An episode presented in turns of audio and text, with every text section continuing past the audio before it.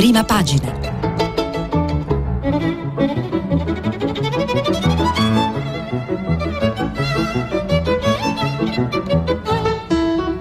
Questa settimana i giornali sono letti e commentati da Angela Azzaro, vice direttrice del quotidiano Il Riformista.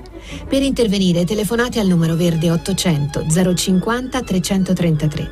Sms e WhatsApp anche vocali al numero 335 56 34 296. Buongiorno a tutte le ascoltatrici a tutti gli ascoltatori di Radio 3. Eh, oggi è una giornata ricchissima di eh, notizie, quindi partiamo subito con la lettura dei giornali. Mm, le due notizie principali sono eh, Draghi ieri che ha parlato davanti agli industriali, eh, all'Assemblea di Confindustria e eh, la sentenza sulla trattativa Stato-mafia. Partiamo dal Corriere della Sera. Eh, l'apertura del Corriere della Sera è Draghi non aumento le tasse, asse con gli industriali, 3, milita- eh, 3 miliardi contro i rincari delle bollette. L'EMA valuta la terza dose per tutti. Il sommario patto sociale per l'Italia e preme sui ministri accelerare sulle riforme. Questo Draghi. Le tasse non aumenteranno e per l'Italia un patto sociale, dice il Premier Mario Draghi, che incassa il sì di Confindustria. Caro bollette 3 miliardi contro i rincari di luce e gas. C'è poi una un'analisi di Daniele Manca, la chiamata del Premier, standing ovation, applausi. Non accadeva da anni che un Premier venisse accolto in questo modo da un'assemblea di imprenditori. La stessa assemblea tornata in presenza dopo la pausa del Covid, è sembrata testimonianza visibile di un'azione del governo che pur con, ancora in una fase di emergenza è riuscita a fronteggiare la crisi sanitaria e a impostare il rilancio con il PNRR. Poi l'editoriale di Angelo Panebianco, quei limiti delle due eh, coalizioni, ideologia e realtà. Veniamo poi alla notizia sulla trattativa Stato-mafia, che è il secondo titolo più importante del Corriere della Sera. Trattativa Stato-mafia, non ci fu reato, ribaltato il verdetto. Assolti dell'Utri e gli ex carabinieri in appello. Gli ex carabinieri Mario Mori, Antonio Subranni e Giuseppe De Donno e l'ex senatore Marcello Dell'Utri sono stati assolti. La trattativa tra lo Stato e la mafia non fu un reato. La sentenza d'appello ha ribaltato il giudizio di primo grado che aveva bollato come reato il tentativo degli uomini delle istituzioni di entrare in contatto con gli esponenti di Cosa Nostra e in particolare con Vito Ciancimino al tempo delle stragi. Fu invece, come dissero i militari, un modo per avere informazioni per la cattura di Riina. Il verdetto ha cancellato ciò che in dieci anni la Procura di Palermo e la Corte di primo grado avevano costruito sull'indagine. Poi il commento di Giovanni Bianconi, l'uso improprio che si fa dei processi. Al centro pagina del Corriere della, della Sera l'intervista a Nespoli, l'astronauta, io astronauta, la mia malattia, un'intervista di Elvira Serra. Nespoli, faccio come lassù, vivo giorno per giorno, il racconto della sua malattia. E poi eh, il caffè di Massimo Gramellini, Galli libero, su uh, eh, i virologi e, e la TV, su cui poi torneremo. Arriviamo così alla Repubblica, il titolo principale sempre dedicato a Draghi ehm, che è andato all'Assemblea di Confindustria, eh, il titolo è Un patto per la rinascita. Draghi lancia la proposta all'Assemblea di Confindustria. Serve unità, le aziende devono fare di più per la ripresa. Il presidente degli imprenditori Bonomi attacca la Lega. Ci opporremo a chi, eh, a chi filtra con i Novax. Il premio resti a lungo bollette, aumenti azzerati a famiglie povere e piccole imprese. E poi il commento di Francesco Bei, il fantasma del conflitto sociale. La seconda notizia è sempre Stato Mafia, eh, Stato Mafia, assolti Mori e Dell'Utri. La Corte d'Appello, la trattativa del Rosso non fu un reato. Con il commento di Carlo Bonini, la sentenza è la zona grigia. E poi una notizia che oggi eh, ritroviamo in tutti i TG e i radiogiornali, che è arrivata ieri tardi ma che appunto è molto importante, Alghero arrestato il leader catalano Puigdemont. La stampa, Draghi lancia il patto per l'Italia, questo è il titolo più importante. Ovazione di Confindustria per il Premier, serve unità. Si divide la Lega di governo, lascia la bestia Morisi, che era il il capo della comunicazione della Lega, che ieri ha annunciato di lasciare questo incarico. Il Consiglio dei Ministri approva il decreto antistangata, 3 miliardi per limitare gli aumenti di luce e gas. Eh, il commento, oh, ma gli applausi non bastano, di Mario De Aglio. E poi eh, ancora la seconda notizia più importante anche sulla stampa, Stato mafia non ci fu reato, reato assolti dell'Utri e i carabinieri. Con oh, due commenti, uno di Francesco Lalicata, se non bastano dieci anni di indagini, e poi di Marcello Sorgi, giustizia tortuosa e vite rovinate e poi un reportage dalla Germania che sta per andare al voto, Generazione Verde per la Nuova Germania di Letizia Tortello. Il giornale apre invece con un titolo molto uh, evidente um, a tutta pagina, demoliti i PM, bocciato il teorema trattativa Stato-mafia dell'Utri, dieci anni di fango. Crollano le accuse di toghe e sinistra, scagionati Mori, De Donno, Subranni e l'ex senatore di Forza Italia. Il fatto non sussiste.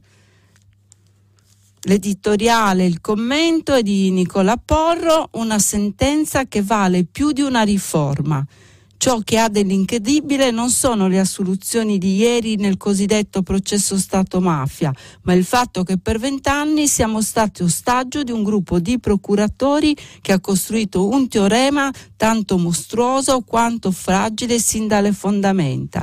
Ci auguriamo che sia la fine dei processi, anzi delle accuse costruite sui teoremi.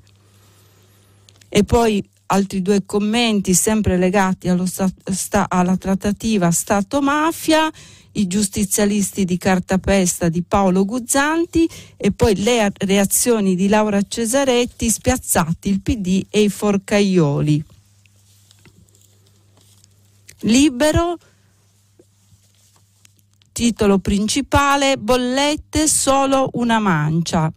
La mazzata per il calo energia resta il governo stanzia 3 miliardi di euro per frenare i rincari che saranno, tra virgolette, soltanto del 27%. Ovazione per Draghi dagli industriali, che però ora vogliono i soldi. E poi il commento, l'approfondimento politico di Fausto Carioti, quelli che lavorano a un partito del Premier, altri cinque anni di Super Mario il commento, il freno verde alla ripartenza di Sandro Iacometti. E poi al centro pagina, di nuovo Stato Mafia, smascherata la bufala di Berlusconi mafioso. Trattativa Stato Mafia, tutti assolti, dell'Utri incluso. Il commento di Alessandro Sallusti, una faida tra toghe contro la democrazia. Complici anche i giornali e poi un'intervista, segnalo sempre da Libero, un'intervista a Mirta Merlino, veto ai virologi in televisione, invito chi mi pare.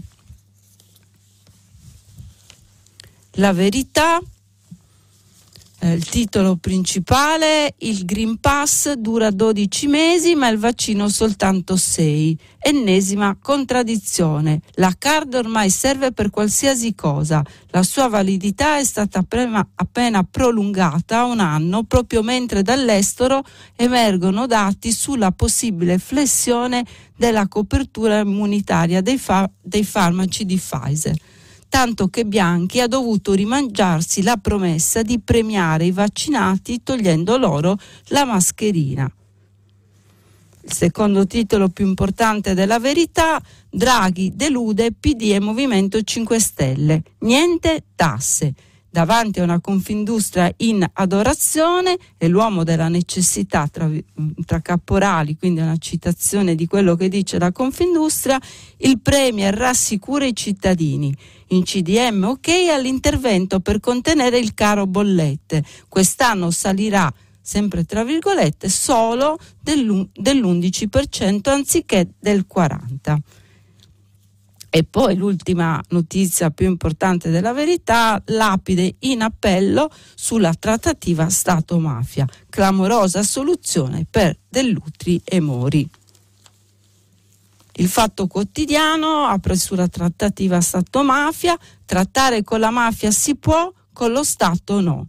Appello, condannati i boss, assolti i vertici Rosse Dell'Utri in par condicio è il, è il sommario, il titolo del sommario, il negoziato Ross Ciancimino è reato per i mafiosi, non per i carabinieri e non c'è prova che Dell'Utri avvisò Berlusconi delle minacce di Mangano e Company.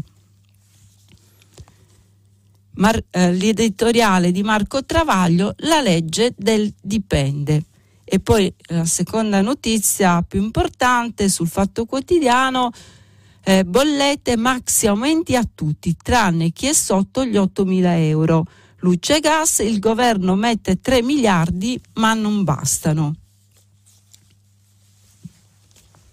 Il riformista eh, titola a tutta pagina Assolti, assolti, assolti. Finita la caccia alle streghe.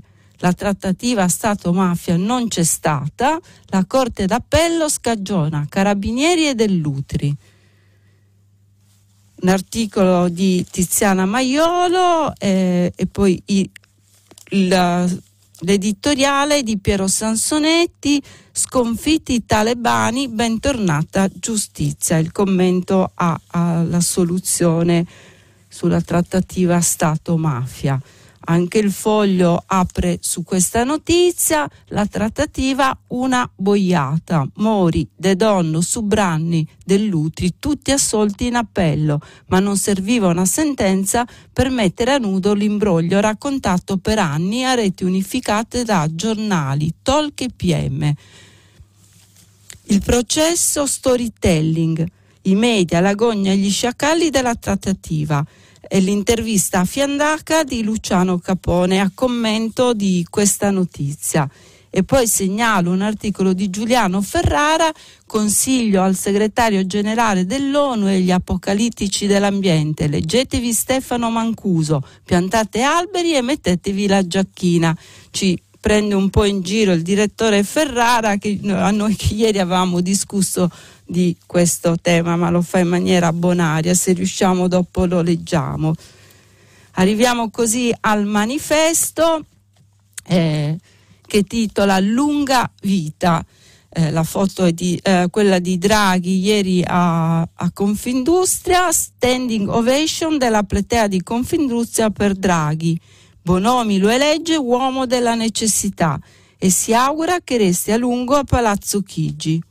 Il Premier ricambia lanciando un patto imprese e sindacati, gradito soprattutto alle prime. La maggioranza si inchina, Freddo Landini. Il commento è affidato a Alfonso Gianni, Draghi corre verso Bonomi contro la storia. Un articolo critico oh, rispetto all'intervento di ieri di Draghi e all'asse con Confindustria e poi segnalo anche un, un titolo sugli Stati Uniti d'America, i migranti haitiani, haitiani tutti a Guantanamo. Cresce la pressione ai confini meridionali degli USA. L'amministrazione ripristine, ripristinerà il campo di detenzione vicino alla prigione dei terroristi e dopo le scene di caccia alla frontiera si dimette l'inviato statunitense nel paese caraibico. Trattamento disumano. E poi anche sul manifesto Stato Mafia la trattativa ci fuma non è reato. Domani apre Trop, l'apertura è troppe parole, pochi fatti. La piazza del clima chiede a Draghi di agire.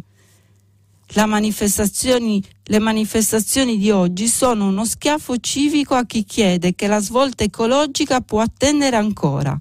Ma per la battaglia climatica serve anche la leadership internazionale che il premio a parole ha promesso.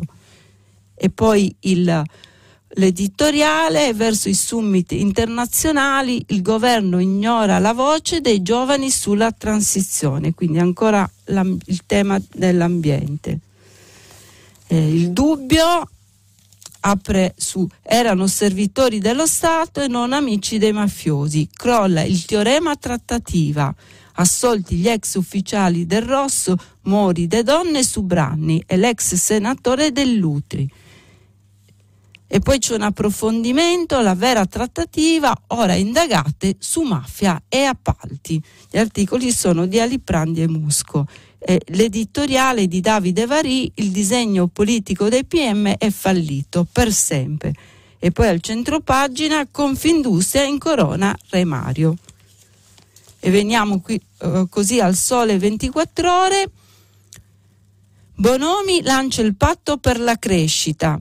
Draghi, nessuno può chiamarsi fuori, è il titolo principale del giornale di Confindustria. E poi l'editoriale è il momento di scegliere per cambiare di Fabio Tamburini, dedicato a questo evento.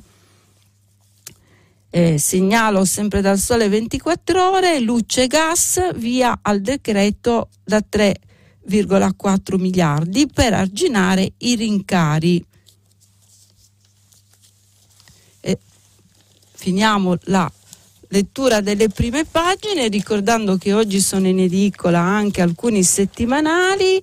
Ehm, eh, vi leggo la, le prime pagine di Left eh, dell'internazionale. Eh, il titolo di Left è Lotta con classe. Eh, con la foto di Ocasio Cortez, la deputata USA eh, che ha, si è vestita con, eh, di bianco con la scritta tassate ricchi. Eh, cosa significa fare politiche di sinistra? Si chiede Left. Eh, redistribuzione del reddito, fiscalità progressiva, soddisfazione di bisogni ed esigenze di tutti, nessuno escluso, il contrario di ciò che intende fare il governo Draghi. Tassare i ricchi non è un tabù, con la socialista USA Ocasio Cortez torniamo a riflettere su un modello economico e di società più sostenibile ed equo di quello dominante. E poi la prima pagina di internazionale, il mondo ha ancora fame. Nel mondo una persona su dieci è denutrita, i prezzi dei generi alimentari continuano a salire e la pandemia ha bloccato i progressi fatti per garantire che tutti abbiano da mangiare. Adesso passiamo alla lettura dei, di alcuni articoli, eh, mettendo, oh, partiamo dalla trattativa Stato-mafia, cercando di mettere a confronto posizioni anche molto diverse che oggi ci sono sui principali quotidiani italiani. Eh, partiamo dal Corriere della Sera, dal commento di Giovanni Bianconi, eh, l'uso improprio che si fa dei processi. Eh, la sentenza d'appello sulla cosiddetta trattativa Stato-mafia ha capovolto que- quella di primo grado. L'accusa ha perso, le difese hanno vinto. Aveva ragione chi ha sempre sostenuto non tanto che la trattativa non è reato, già che questo non l'hanno mai affermato ne- nemmeno i pubblici ministeri. Scusate.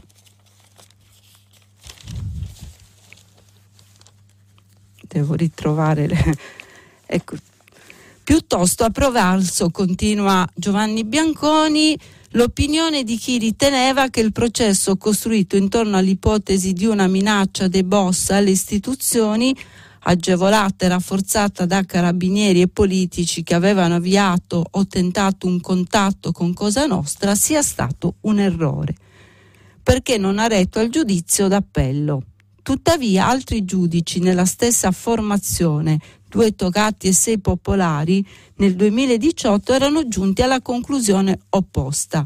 Il ricatto mafioso, proseguito con le stragi in, conti- in continente dopo quella, quelle di Palermo, trovò una sponda nel dialogo con i rappresentanti dello Stato.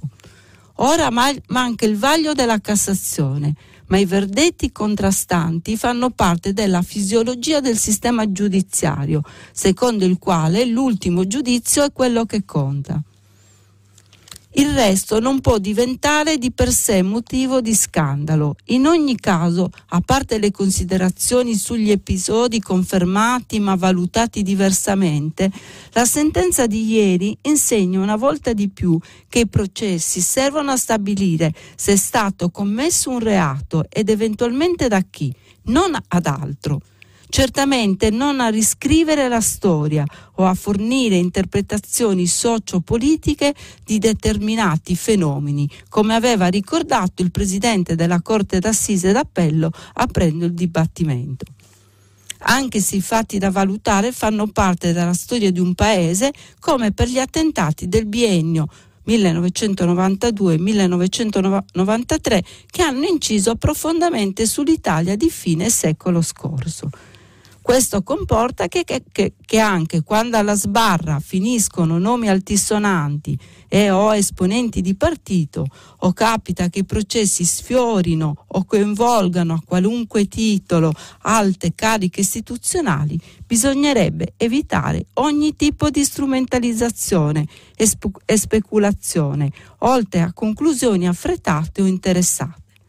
Sulla trattativa Stato-mafia purtroppo è successo il contrario, perché da un'ipotesi investigativa che peraltro riprendeva vecchie indagini archiviate, si è arrivati a reinterpretare i, i moventi delle stragi, ad accusare i magistrati di fare politica attraverso inchieste e processi o i politici di essere collusi con la mafia, a prescindere dalle pronunce dei giudici che servono ad attribuire eventuali responsabilità penali, ma non esauriscono la ricostruzione di ciò che è avvenuto.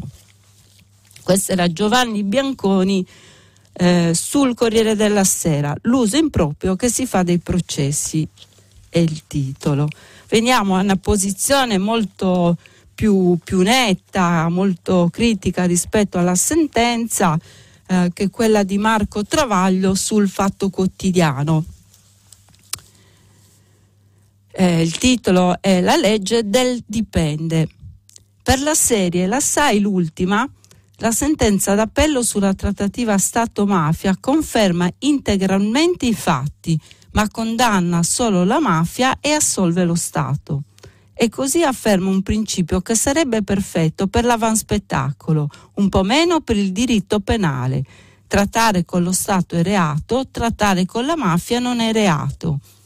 Sarà vincente fra tre mesi leggere le motivazioni della Corte d'Assise d'Appello di Palermo, ma lo sarebbe ancora di più poter assistere alla loro stesura, cioè vedere i giudici che mettono nero su bianco questa trattativa asimmetrica con la legge del dipende. È reato solo per i mafiosi da un lato del tavolo e non per carabinieri e politici dall'altro. Più che una trattativa, una commedia, anzi una tragedia degli equivoci. Ricapitoliamo. Il boss Bagarella, a cui a questo punto va tutta la nostra solidarietà, si becca 27 anni di galera per aver minacciato a suon di bombe i governi Amato e Ciampi nel 92-93 e per aver tentato di minacciare pure il governo Berlusconi nel 94. Il medico mafioso Cinà, a cui a questo punto va la nostra solidarietà, si becca 12 anni per il suo ruolo di tramite postino dei pizzini e dei papelli che si scambiavano Vito Ciancimino, imbeccato dai carabinieri del Rosso su Branni, Mori e De Donno, e il duo Riina Provenzano. Ma i carabinieri del Ross, su Branni, Mori e De Donno, che dopo l'assassinio di Salvo Lima e soprattutto dopo Capaci commissionarono commissionarono al mafioso Ciancimino la trattativa con Cosa Nostra per salvare la pelle a politici collusi che rischiavano la pelle per non aver mantenuto gli impegni sull'insabbiamento del maxi processo, vengono assolti perché il fatto non costituisce reato. Quindi il fatto, cioè non tanto la trattativa quanto la sottostante minaccia a corpo politico dello Stato attivata a suon di stragi da Cosa Nostra e veicolata ai governi Amato e Ciampi dal trio del Rosso sussiste e come però quando trasmettevano le minacce mafiose per mettere in ginocchio i governi con l'unico effetto di rafforzare Cosa Nostra e di scatenare altre stragi, a partire da quella di Via D'Amelio, i tre ufficiali dei carabinieri non commettevano reato. Perché? Lo scopriremo dalle motivazioni. Probabilmente mancava il dolo, l'intenzionalità. Lo facevano a loro insaputa? Pensavano di agire a fin di bene, erano sovrappensiero, non capivano niente. Sia come sia, la lotta alla mafia era in buone mani. Parliamo dello stesso Ross che nel 92 non perquisì il covo di Rina, lasciandolo setacciare ai mafiosi, favorendo Cosa Nostra, ma furono assolti perché mancava il dolo. Andiamo verso la fine dell'editoriale di Marco Travaglio. In attesa di leggere le motivazioni, torna alla mente lo sfogo di Rina con un agente della penitenziaria nel 2013. Io non cercavo nessuno, erano loro che cercavano me. Per una volta nella vita diceva la verità. Fu lo Stato, tramite il Ross, ad avviare la trattativa e anche questa sentenza lo conferma. Tutti i negazionisti vengono sbugiardati. Le parole di Massimo Ciancimino, brusche decine di pentiti, sono confermate. I veri bugiardi sono le centinaia di uomini dello Stato che prima hanno taciuto e poi negato tutto. A saperlo prima che la trattativa Stato-mafia è reato solo per la mafia, avrebbero confessato anche loro con un bel embè Bastava aver letto Sciascia. Lo Stato non può processare se stesso e quando gli scappa di processarsi, presto o tardi si assolve. Una posizione nettamente opposta a quella di Travaglio la troviamo sul riformista. Piero Sansonetti scrive Date, datemi retta, segnatevelo questo giorno, 23 settembre 2021. La sentenza di Palermo farà storia. Forse è finita la caccia alle streghe, è durata tanto, tanto, troppo. La, l'hanno guidata dei PM pasticcioni, alcuni anche in buona fede, e un bel po' di giornalisti spregiudicati al loro servizio è stato il pilastro sul quale hanno costruito quella società antimafia che della mafia non sapeva niente, ma sapeva fare affari economici e profitti politici e giudicava, metteva al ghetto e condannava e puniva e faceva liste di proscrizione e si impanicava e vendeva etica a prezzi vantaggiosissimi. Segnatevelo il 23 settembre. Forse è finita la storia dei processi costruiti per realizzare show politici e il ripetersi periodico delle trasmissioni tv realizzate senza nessun rispetto per la verità, fondate sulla calunnia, sul falso, sull'isteria. Avranno qualche scrupolo in più a calunniare. Forse si sta chiudendo proprio la stagione della Repubblica mediatico-giudiziaria, quella iniziata nel 92, 30 anni fa, e poi cresciuta, cresciuta, cresciuta. Quella che ha travolto la politica, la democrazia, la libertà, la vita vissuta di centinaia di persone per bene. Forse sta facendo capolino di nuovo il diritto. Poi nei prossimi giorni avremo il tempo per elencare la lunga teoria di vittime innocenti anche quelli che non ci sono più, molti, quelli che hanno pagato con la vita la furia dei linciatori. La sentenza pronunciata ieri pomeriggio dalla Corte d'Assise d'Appello di Palermo è importantissima, non perché ci, fossero molti dubbi su questa storia della trattativa Stato-mafia. Chiunque si fosse occupato un po' della questione e disponesse di qualche neurone nel cervello, di un po' di onestà intellettuale dentro al sangue, sapeva benissimo come stavano le cose, sapeva che non c'è mai stata questa trattativa che i carabinieri di Mori, che erano la punta di lancia della squadra di Falcone e Borsellino, avevano avvicinato i mafiosi solo per arrestarli e per beccare Rina, latitante imprendibile da decenni, e lo avevano preso. E sapevano che Marcello Dell'Utri con tutto questo non c'entrava niente di niente.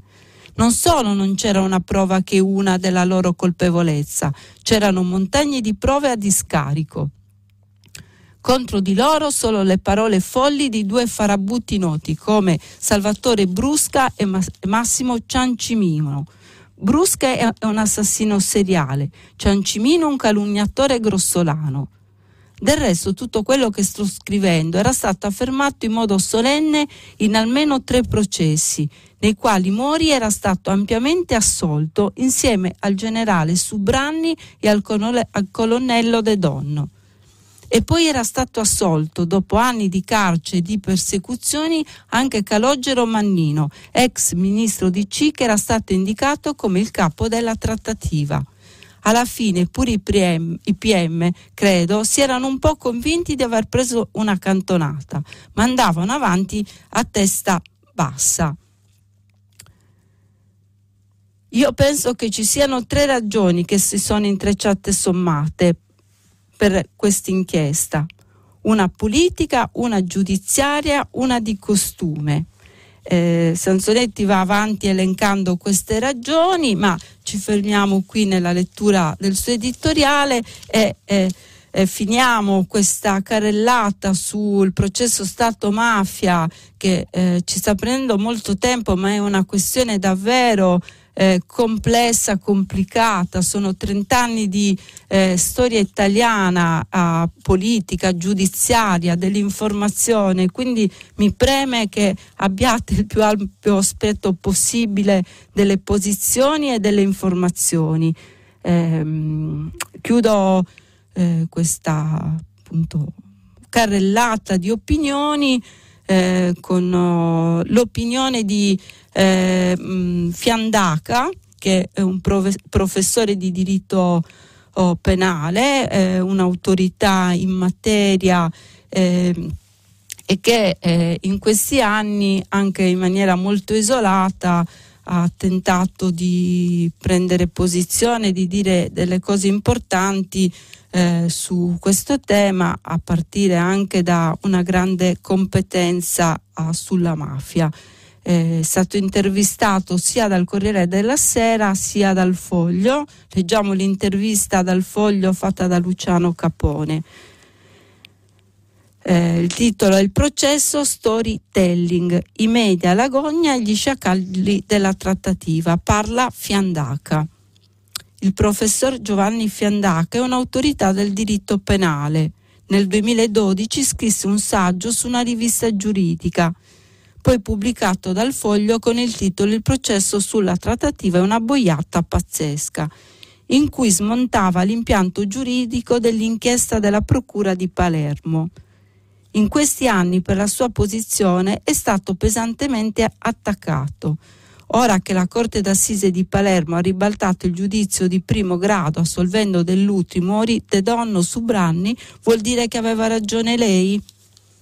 Vuol dire, risponde Fiandaca, che ha ragione Leonardo Sciascia, il quale non si stancava di ripetere che una credibile lotta alla mafia va fatta attraverso un serio garantismo.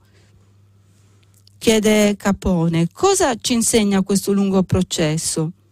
Il caso trattativa è la risposta e l'esemplificazione di una patologia del nostro sistema – una vicenda giudiziaria che diventa uno storytelling multimediale, fatto di articoli di giornale, talk show, libri di magistrati a due mani, di magistrati e giornalisti a quattro mani, pièce teatrali, film, che ha criticamente ve- veicolato la tesi d'accusa. Alla fine si può dire che però i giudici non si sono fatti influenzare dice Capone. Certamente, risponde Fiandaca, ma questa narrazione avrà un effetto disorientante per i cittadini. Nessuno dei grandi giornali ha sollevato quantomeno un'obiezione critica all'accusa e ora come si spiega dopo dieci anni che si è trattato di un'inchiesta sbagliata? Questa vicenda deve essere un'occasione di riflessione per tutti i protagonisti del circhio mediatico giudiziario, a partire dai media. Ma lei si può, ma le si può obiettare che i media hanno semplicemente raccontato le indagini dei magistrati, dice Capone. Risponde Fiandaca, ecco perché bisogna cambiare lo stile di fare informazione giudiziaria è un, è un pezzo fondamentale della riforma della giustizia, sotto alcuni aspetti ancora più importante della riforma normativa Cartabia. Serve un, un riorientamento socioculturale dell'informazione perché evitare l'appoggio incondizionato all'indagine antimafia non significa indebolire la lotta alla mafia, anzi. Ci fermiamo qui su questo tema. Uh, della trattativa Stato-mafia, della sentenza eh, di ieri, ehm, anche per alleggerire un po' eh, questa mattinata dove appunto le notizie eh, sono molto importanti e molto complesse. Ehm, volevo oh, leggervi invece oh, una questione apparentemente più leggera, ma in fondo che tocca anche, mh, paradossalmente al, al, alcuni eh, spunti che abbiamo appena attraversato, eh, che è questa polemica sul bavaglio ai virologi. Eh, forse eh, avete già seguito ehm, perché c'è stata un ordine del giorno eh, approvato alla Camera in cui si chiede di ehm, eh, autorizzare eh, i, i, la presenza dei virologi in tv da parte delle varie direzioni sanitarie eh, è un, un, ordine del giorno che impegna il governo a um, prendere un'iniziativa quindi di, di, di, carattere legislativo. C'è stata una sollevata di scudi da parte dei virologi e da parte anche eh,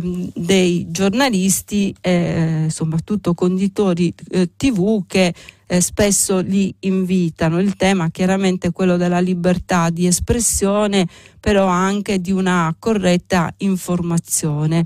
Quindi leggiamo sulla stampa ehm, Bavaglio ai virologi, un articolo che ci racconta cosa è accaduto oh, di Niccolò Carattelli e anche le reazioni. Non l'hanno presa bene gli, gli scienziati, c'è chi parla di fascismo, chi di preistoria, chi bolla come grottesca l'iniziativa di Giorgio Trizzino, deputato ex Movimento 5 Stelle, ora al gruppo misto, che vorrebbe arginare l'esposizione mediatica di virologi, immunologi, infettivologi e affini.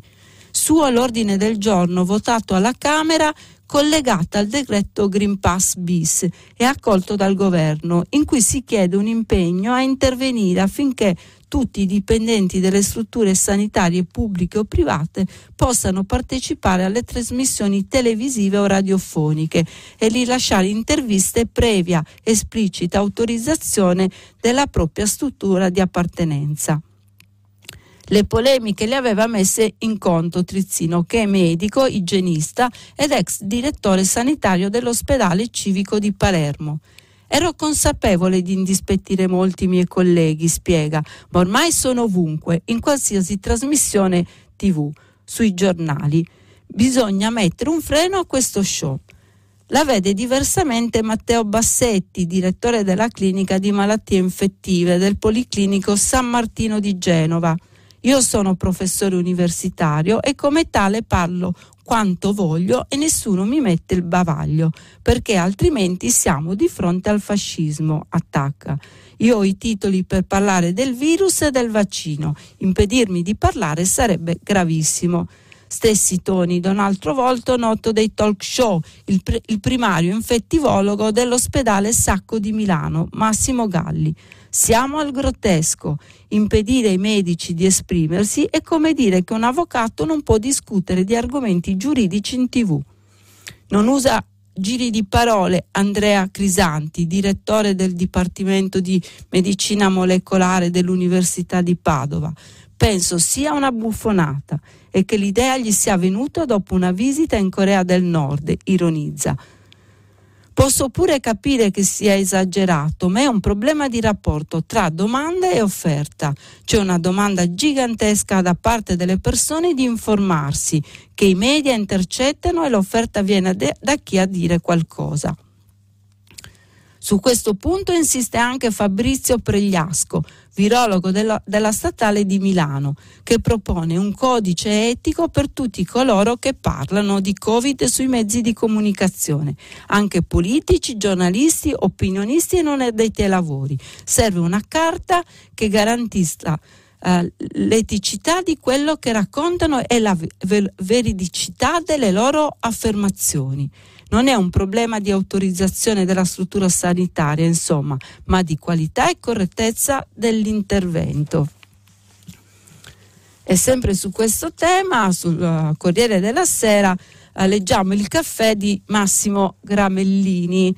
Eh, vogliono limitare la presenza dei virologi in tv vogliono toglierci il piacere di assumere una pillola di sedativo eh, Bassetti durante i pasti e un cucchiaio di amaro Galli subito dopo la cena. Prima rischia di chiudere, rischia di chiudere lo stomaco.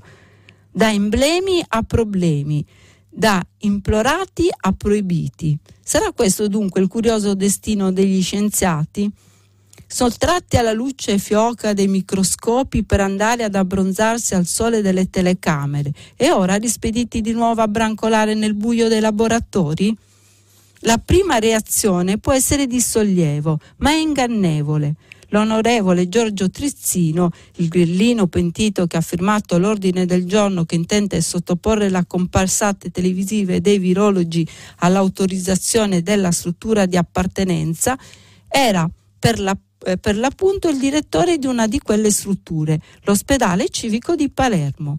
La politica non, non, lo ha reso famoso e probabilmente non vede l'ora di tornare a firmare l'autorizzazione a qualche narciso in camice bianco, facendogliela penare fino a un minuto prima della messa in onda e della messa in piega, salvo negargliela all'ultimo per ragioni di opportunità. Ecco, a farmi stare nonostante tutto dalla parte di stare su brette della provetta è la banale considerazione che in un paese come il nostro mettere un altro timbo in mano a un burocrate può avere conseguenze molto peggiori che mettere un altro microfono in mano a un virologo. Siamo così arrivati alla, prim- prim- alla, fine della prima parte della rassegna stampa. Eh, vi aspetto do, dopo la pubblicità per il filo diretto. Grazie. Angela Azzaro, vice direttrice del quotidiano Il Riformista, ha terminato la lettura dei giornali di oggi. Per intervenire chiamate il numero verde 800 050 333. Sms WhatsApp anche vocali al numero 335 56 34 296. Si apre adesso il filo diretto di prima pagina per intervenire e porre domande ad Angela Azzaro, vice direttrice del quotidiano Il Riformista. Chiamate il numero verde 800 050 333. Sms WhatsApp anche vocali al numero 335 56 34 296. La trasmissione si può ascoltare, riascoltare e scaricare in podcast sul sito di Radio 3 e sull'applicazione RaiPlay Radio. Bentornati e bentornati al filo diretto. Pronto? Sì, pronto. Buongiorno, dottoressa Azzaro. Buongiorno. Buongiorno. Mi dice... Sono Licia eh. e chiamo da Roma. Salve. Il tema è la trattativa Stato-mafia e appunto la sentenza. E il cittadino comune, ed io sono una cittadina comune, si pone una semplicissima domanda. E la trattativa c'è stata, non viene smentita. Allora, si tratta di un'applicazione perfetta del principio machiavellico, il fine giustifica il mezzo, ovvero lo Stato scende a patti con la criminalità per difendere se stesso dal crimine. E non è lo Stato un'entità astratta perché è fatto di persone che lo rappresentano, le quali vengono del tutto scagionate. Mm, allora il cittadino comune si chiede, esiste nel diritto, nella, nello Stato di diritto, la legge dice che con il criminale non ci si allea mai, il criminale si mette in galera e basta, si trova il modo di arrestarlo e di metterlo in galera. Allora, delle due l'una, eh, si deve cambiare il principio di legge quando si tratta dello Stato? e cioè che lo Stato può allearsi con tutti, anche con i criminali e non arrestarli al momento opportuno, come è accaduto con, con Riina. Io non sono quasi mai d'accordo con Travaglio, però oggi nel suo articolo eh, ripete le parole di Riina, io non ho cercato nessuno, mi hanno cercato. Dunque, però io insisto sul principio, sul principio fondamentale eh, che secondo me è un principio assolutamente ineludibile.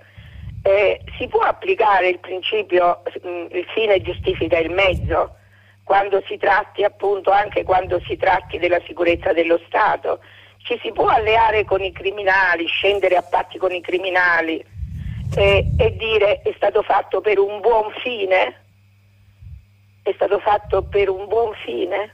Mi risponda lei a questa domanda, per favore. Certo, no, intanto la, la ringrazio, eh, giustamente dice noi eh, persone comuni no? che in questi anni abbiamo sentito una narrazione, no? abbiamo letto delle cose, cioè vogliamo capire no? e, e, questo è spesso non, non, si è stati messi nelle condizioni di capire. Allora, intanto partiamo dalla sentenza. A me non sembra che la sentenza, poi la leggeremo, che la sentenza non dice che c'è stata una, una trattativa nel senso di uno scambio, di un'alleanza tra Stato e mafia. Questo la, la, sentenza non lo dice, dice che ci sono stati probabilmente, ma questo Mori lo ha sempre detto, cioè il generale Mori ha sempre detto di aver avuto contatti con la mafia, ma a, a finalizzati a, a, catturare i grandi boss, ma non c'è stato, no, no, sicuramente eh, eh, lo dice anche la sentenza, non c'è stato alcuno scambio, cioè lo scambio voleva dire che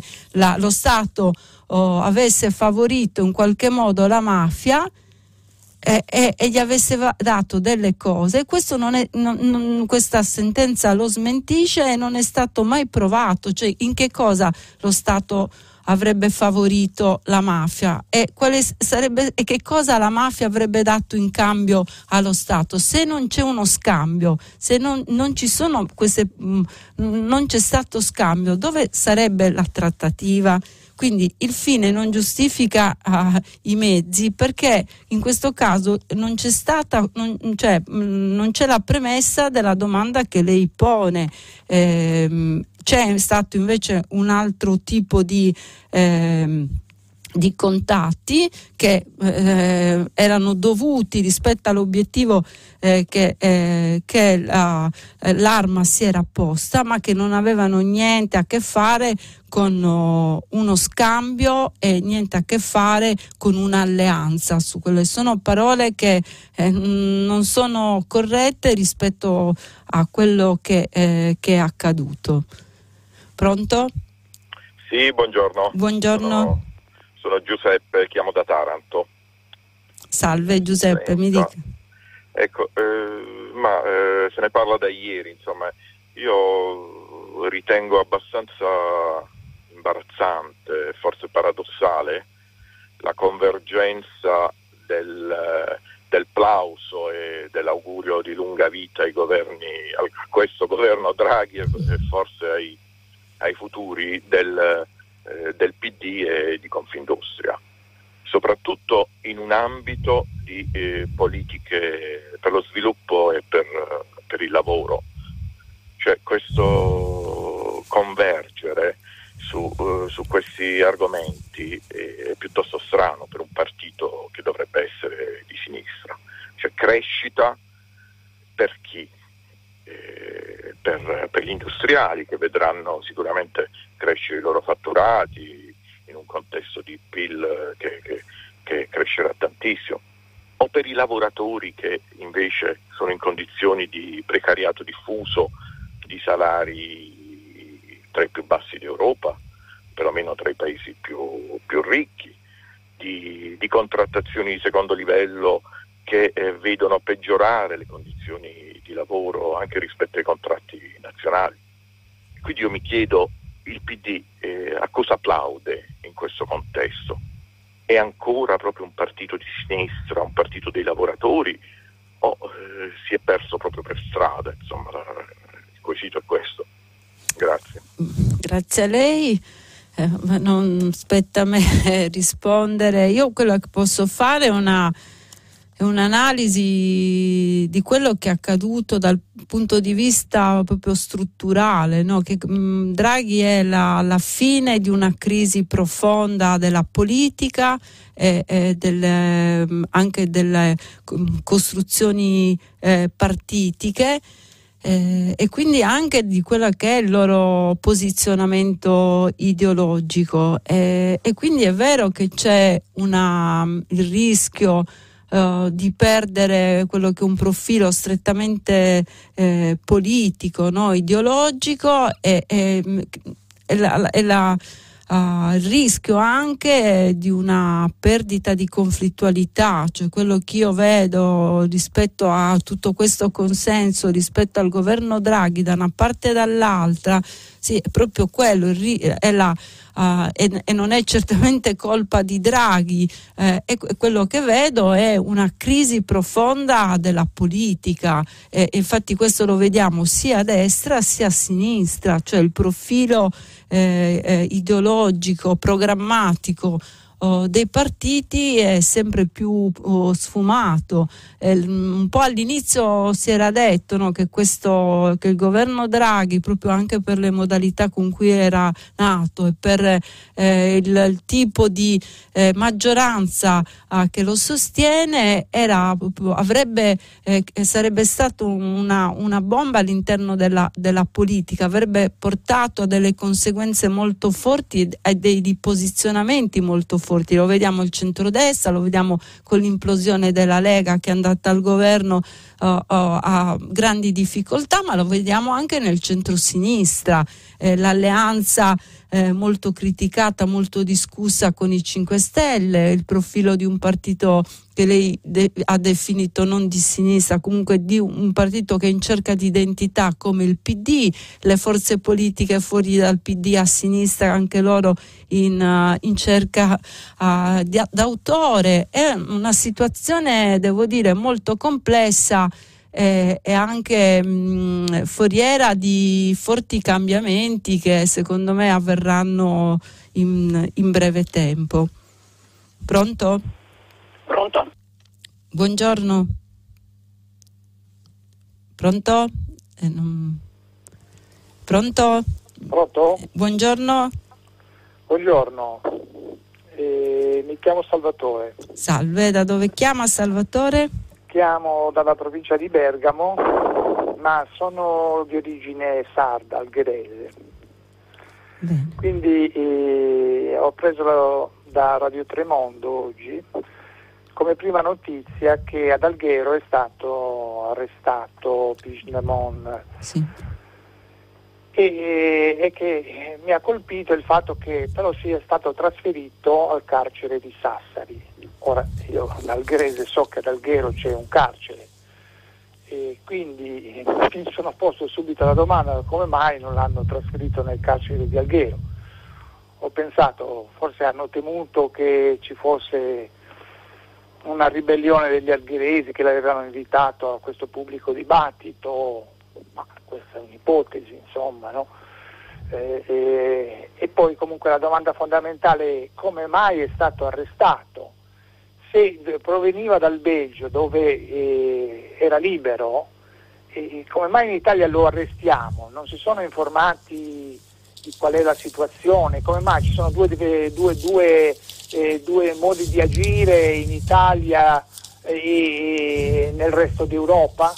Il Belgio fa parte della, della, della UE, quindi eh, dovremmo avere gli stessi criteri. Si, si, insomma, che pericolosità poi rappresentava nell'immediato questo, questo personaggio, veniva soltanto per parlare, per un pubblico dibattito, quindi tutta questa, tutto questo allarme, tutta questa eh, eh, procedura che in qualche modo imper, eh, eh, blocca diciamo così, una, un personaggio, vabbè discusso, eh, tutto quello che si vuole, però oh, che avrebbe semplicemente parlato, non è che avrebbe voluto fare altro ad Alghero.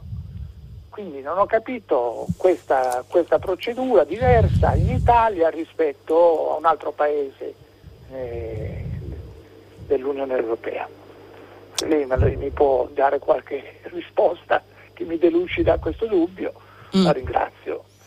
Ah, grazie a lei. Eh, da, io la, la, la, domanda me la faccio pure io, aggiungo a quello che ha detto lei eh, che l'avvocato di Puigdemont ha detto la misura era sospesa, quindi cioè, rispetto al mandato di cattura internazionale, quindi appare ancora più singolare no? la domanda che si pone lei, perché l'hanno arrestato visto che non era sicuramente eh, pericoloso e veniva dal Belgio, quindi non è che era ricercato, fuggiva, andava a un pubblico dibattito, quindi non, non si capisce veramente il perché di questo arresto. Io poi rispetto a questa a vicenda una posizione ehm, cioè, anche ancora più radicale forse rispetto alla sua, anche se non ho avuto modo di eh, raccontarcela, ma io penso che una posizione politica anche non condivisibile si possa fermare attraverso oh, oh, una condanna o attraverso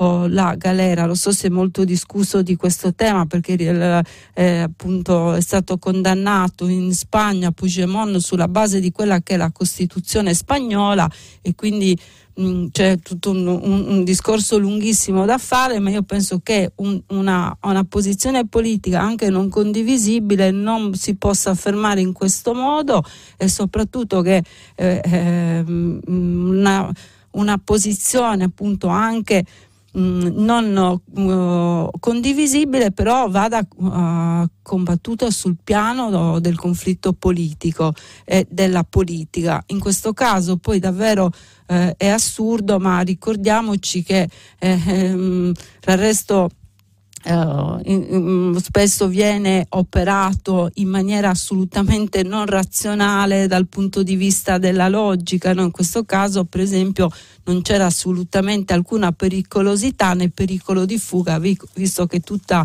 eh, l'attività di Puigdemont era sotto gli occhi di tutti. Oggi ne sapremo di più e quindi capiremo anche chi, da chi è venuta. Uh, la richiesta d'arresto, cioè da, l'autorizzazione all'arresto e, e, ehm, e perché è stato trasferito al carcere di Sassari da Alghero. Pronto? Pronto, sì. Buongiorno. Buongiorno, Anna Maria da Portici, Napoli. Salve. Ieri notte, eh, buongiorno, sì. Eh, ieri notte ho sentito che Salvatore Borsellino, ascoltando la sentenza di cui stiamo parlando stamattina, ha detto mio fratello Paolo è morto inutilmente.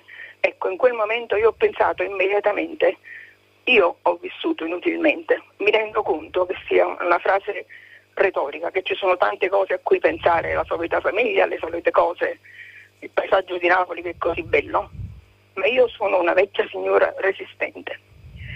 E quando penso che c'è stato qualcuno, un famoso politico, che ha detto ma con la mafia si deve trattare, ecco questa cosa io non riesco proprio a capirla ancora, non riesco a condividerla non riesco a sentirmi orgogliosa di essere italiana in questo momento. Bene. La ringrazio. Eh, ho letto anch'io la, la, dichiarazione che dice lei del fratello di Borsellino. Ricordiamoci però che eh, la figlia invece Fiammetta Borsellino, eh, che mm, insomma si è molto impegnata in questi anni no, per ricordare la figura del padre, si è molto abbattuta eh, perché emergesse la verità, no, perché fosse fatta giustizia rispetto al padre. Eh, ha sempre detto il contrario rispetto alla trattativa Stato-mafia e ha sempre chiesto invece che si indagasse eh, su, qua, su, quest'altro eh, su quel filone d'inchiesta che invece è rimasto eh, sospeso, quello di mafia appalti. Eh, non ha mai creduto alla teoria del complotto e della, della trattativa Stato-mafia eh, quindi sono due posizioni diverse. Io credo che noi dobbiamo essere orgogliosi di essere italiani italiani quando funziona la giustizia, quando funziona lo Stato di diritto e quando i processi non sono sommari o si basano sulle dichiarazioni fatte sui media. Adesso io non mi voglio sostituire ai giudici, ma è importante che eh, lo Stato di, di, diritto prevalga e quello è quello che mi, mm, ci dovrebbe rendere orgogliose di essere italiane. Pronto? Pronto, buongiorno dottoressa Zaro. Giuseppe Buon... da Ielo del Friuli, provincia di Udine. Buongiorno. Buongiorno. Allora, prima ringraziamo questa trasmissione assolutamente qualcosa di unico nel, nella comunicazione. Boh, vabbè, ringrazi veramente totale. Allora, oggi è la manifestazione globale per il clima, sì. il 24 settembre. Ecco, io non vorrei parlare di questo perché tutti ci mettono del greenwashing, per, tutti hanno la spruzzata di verde. Io vorrei parlare di banca etica. Perché banca etica? Perché banca etica che fa del risparmio raccolto finanziario, della tutela ambientale, costruzione sociale, cooperazione internazionale e questi dati sono pubblici, sono verificabili, cioè è l'unica banca che mostra i finanziamenti erogati. Cioè mentre le altre banche danno gli interessi mh, mm, rovinando l'ambiente, saccheggiando, l'interesse più alto è quello di tutti, dice Banca Etica.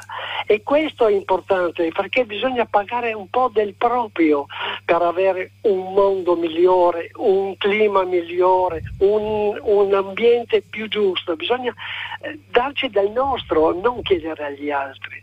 Ecco, Banca Etica fa questo. Bisogna ricordarlo che c'è in Italia una soluzione per trovare i, i, il grimandello per fare delle cose buone e farle bene.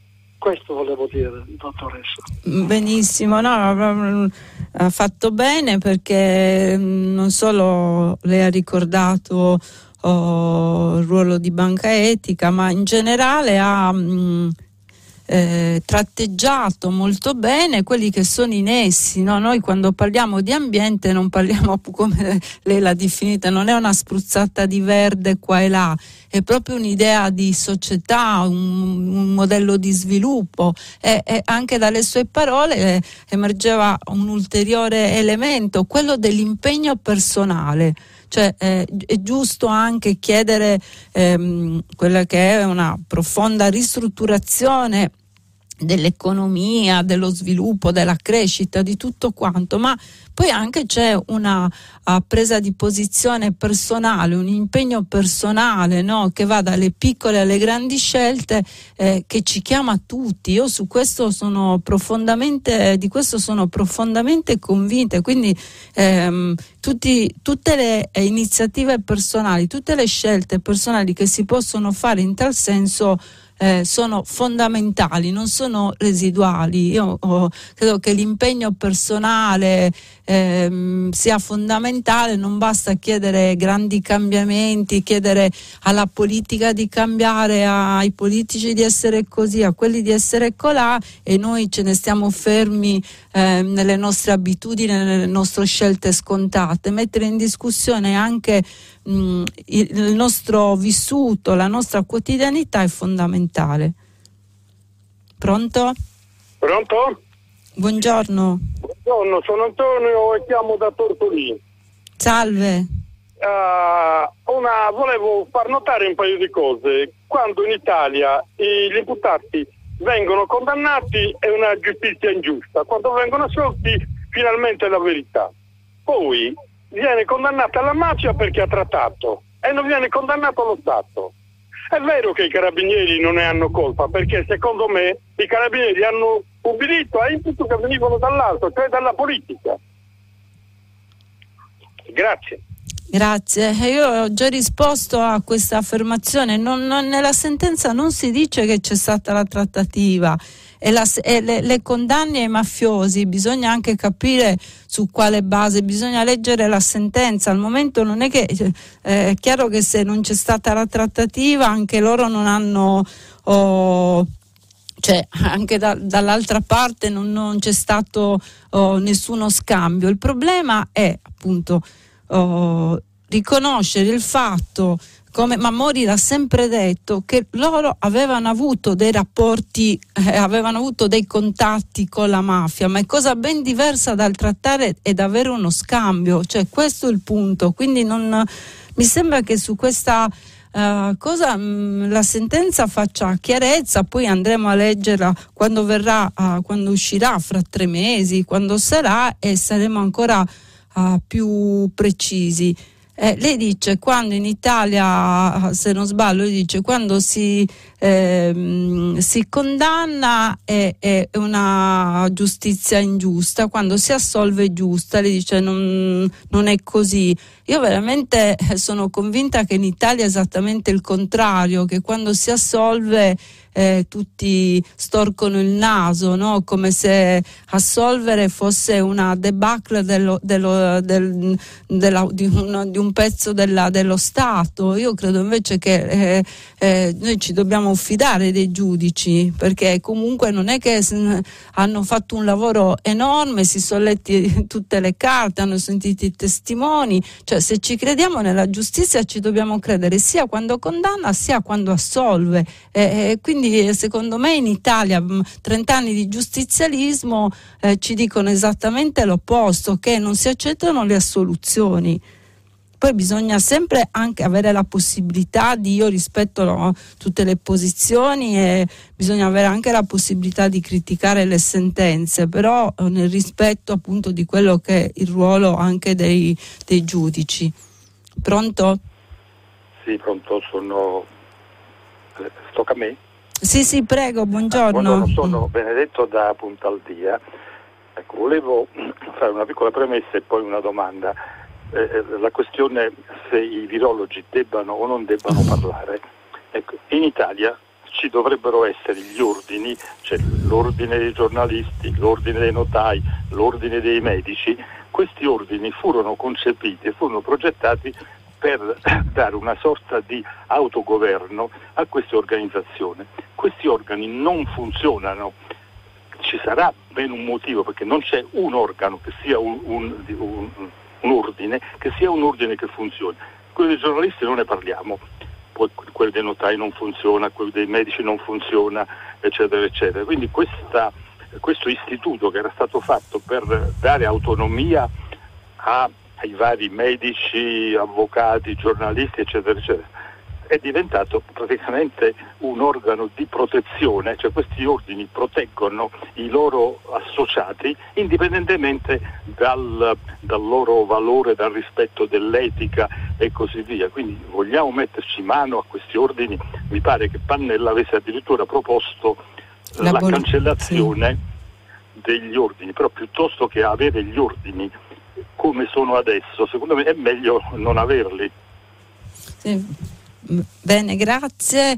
Vabbè, intanto la, il merito della questione, no? cioè debba, se questi virologi debbano o meno parlare previa autorizzazione, è chiaro che è un'assurdità, nel senso che non puoi liber, limitare la libertà di parola eh, o comunque la possibilità di, a queste persone di andare in tv, che però ci sia stato un'overdose eh, e soprattutto eh, anche una mancanza di responsabilità no? a volte nel dare informazioni anche contrastanti, questo è vero, no? che ci sia un problema legato a al rapporto fra divulgatori scientifici e ehm, informazione soprattutto televisiva, cioè, e questa è, è, una questione secondo me vera che però non si risolve negando eh, il diritto di parola, la libertà di parola. Eh, io credo molto nella possibilità di cambiare le cose discutendone, no? parlando, eh, elaborando, in questo caso per esempio un'idea di informazione soprattutto oh, televisiva no? che ehm, ha trasformato i virologi in in star eh, e spesso a danno anche di una corretta eh, informazione. Mi sembra appunto che la, forse una proposta su cui eh, vale la pena discutere eh, è quella di Pregliasco, no? che pa- parla di una sorta di codice di autoregolamentazione, di un codice etico che valga però non solo per i virologi ma anche per i giornalisti, per i politici, no? cioè sulla a possibilità di una corretta informazione, considerato che in questo caso parliamo poi di un'informazione che riguarda la vita delle persone no? rispetto al Covid, alla pandemia, alle misure da utilizzare per uscire da questa situazione. Eh, sugli ordini forse aveva ragione lei, aveva, eh, aveva, ragione Pannella quando diceva aboliamoli, no? perché sono spesso oh, non servono mh, mm, per tutelare eh, né eh, chi ne fa parte ma neanche i cittadini che poi entrano a contatto con oh, queste varie eh, professioni sicuramente. Adesso non, a, al di là di abolire o meno serve come dice lei una, un ripensamento una, una riorganizzazione eh, in un mondo dove um, l'informazione poi è eh, diventata fondamentale, centrale, diventata mh, mm, quasi un elemento materiale della vita eh, e, e, quindi serve un, una strategia, un pensiero che tuteli eh, sia chi fa informazione ma soprattutto i cittadini e le cittadine che eh, ehm, ne godono. Pronto? Pronto, buongiorno. Buongiorno. Sono Roberto e chiamo da Roma chiamo a proposito di una precedente eh, telefonata. Eh, io non ho mai capito bene fino in fondo questa contrapposizione tra imprese e lavoratori e lo dico da uomo di sinistra. Il, il precedente ascoltatore diceva eh ma le imprese fatturano eh, e, e, si tende a farle fatturare di più, ma meno male, perché altrimenti i, i, le prime vittime di un'impresa che non fattura sono i lavoratori, magari l'imprenditore c'è il suo gruzzoletto e prospera poi se ci sono problemi concreti, e ce ne sono, drammatici, come la eh, precarietà, oppure come imprese che prosperano sulla pelle dei lavoratori come GKN, allora si affrontano quelli. Mi sembra un, un, un, fatto molto italiano. In Francia, in Germania, i lavoratori e le imprese molto spesso stanno dalla stessa parte, mm, n- non sono contrapposti. Eh, quindi, per concludere, volevo sentire il suo punto di vista su questo aspetto. Apprezzo, ho apprezzato molto ehm, questa richiesta del Premier Draghi di un patto tra imprese e eh, lavoratori. Poi certo ha ragione anche su questo, bisogna passare dalle eh, parole ai fatti e i fatti li devono fare tutte e due le parti, sia imprese che eh, lavoratori e sindacati. Ecco, lei che cosa ne pensa? Uh, lei giustamente ha... Um, ehm vive la, l'attività economica non in contrapposizione. Eh, diciamo che eh, cap- capisco sia lei che l'ascoltatore di prima, no? Insomma, che c'è una verità in tutte e due le posizioni, nel senso che il patto è importante, ma se non esclude il conflitto, viceversa non si può pensare che eh, chi fattura le imprese non siano una ricchezza per il paese. Ecco, quindi io penso che Euh, un certo atteggiamento di sinistra, ma non mi sembra che il Signore avesse questa posizione, però su, comunque a sinistra esista questa posizione che demonizza uh, eh, sempre e comunque le imprese, eh, sia effettivamente fuori dalla storia, ma non, non si può neanche pensare eh, che eh, un patto escluda il conflitto e venga fatto ai danni dei lavoratori e delle lavoratrici. Quindi ehm, la preoccupazione eh, che avverto in alcuni interventi è quello di dire sì va bene, adesso tu, va tutto bene, la, la pace sociale, ma ah, poi alla fine eh, mh, ai lavoratori e alle lavoratrici conviene, cioè i loro diritti vengono garantiti, quindi l'elemento del, della conflittualità e di un sindacato che in, non in maniera ideologica ma in maniera mh, anche eh, battagliera ma costruttiva faccia valere i diritti dei lavoratori e delle lavoratrici è secondo me fondamentale. Pronto? Pronto, buongiorno. Eh, buongiorno. Sono Sara da, da Ravenna. Salve. Eh, salve. Io vorrei intervenire a proposito invece della, dell'aumento delle bollette e, e, soprattutto della notizia che verrà azzerato per chi ha un reddito sotto gli 8.000 euro.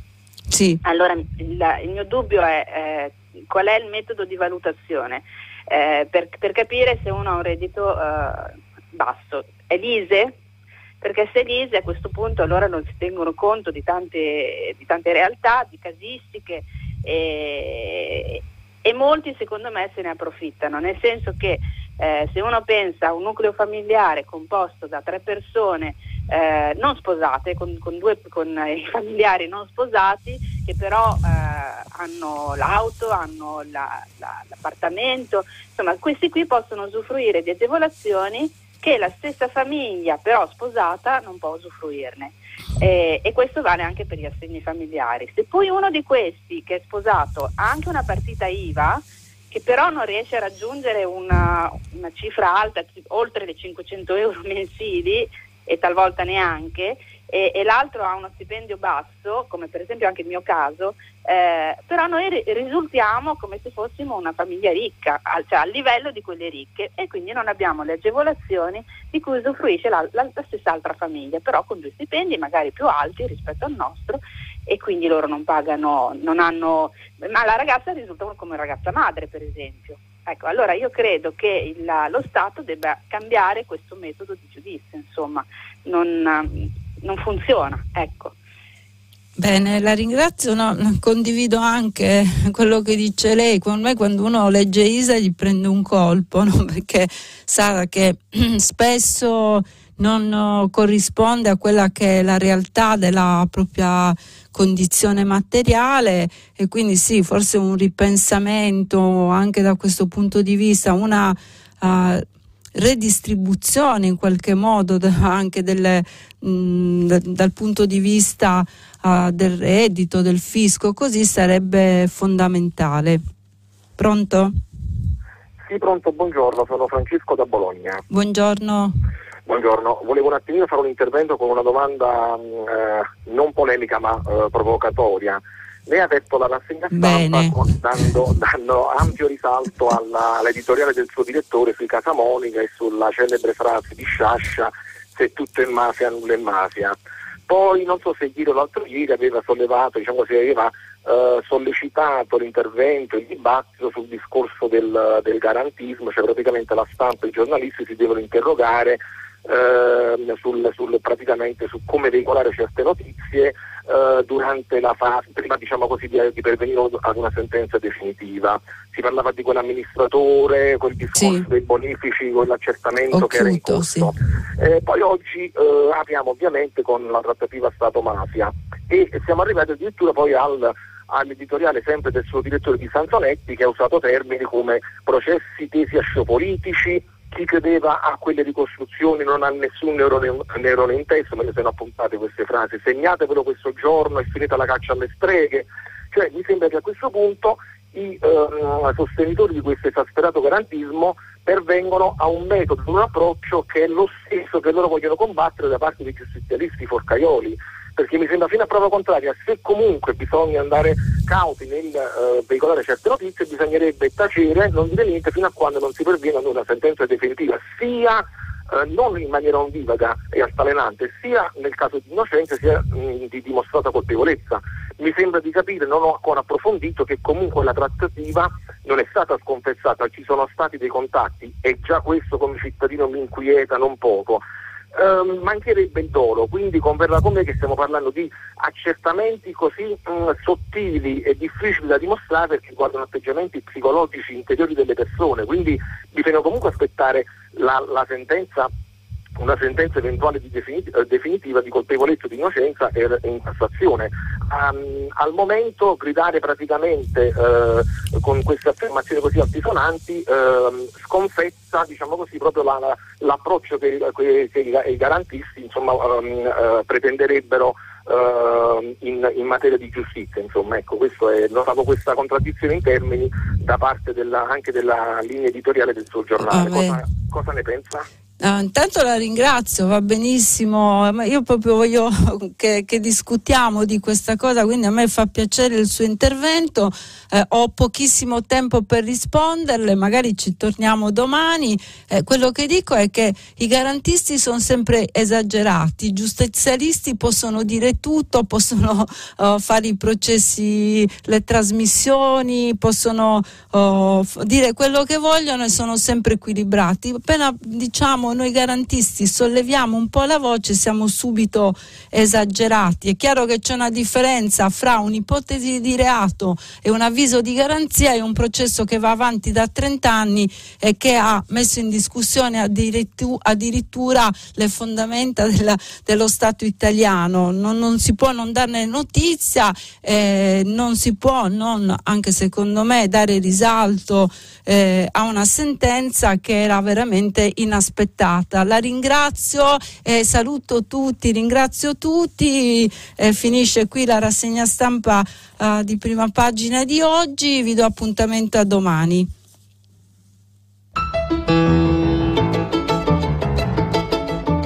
Angela Azzaro, vice direttrice del quotidiano Il Riformista, ha letto e commentato i giornali di oggi. Prima pagina un programma a cura di Cristiana Castellotti, in redazione Maria Chiara Beranec, Natascia Cerqueti, Manuel De Lucia, Cettina Flaccavento, Erika Manni e Giulia Nucci. Posta elettronica, prima pagina chiocciolarai.it. La trasmissione si può ascoltare, riascoltare e scaricare in podcast sul sito di Radio 3 e sull'applicazione Rai Play Radio.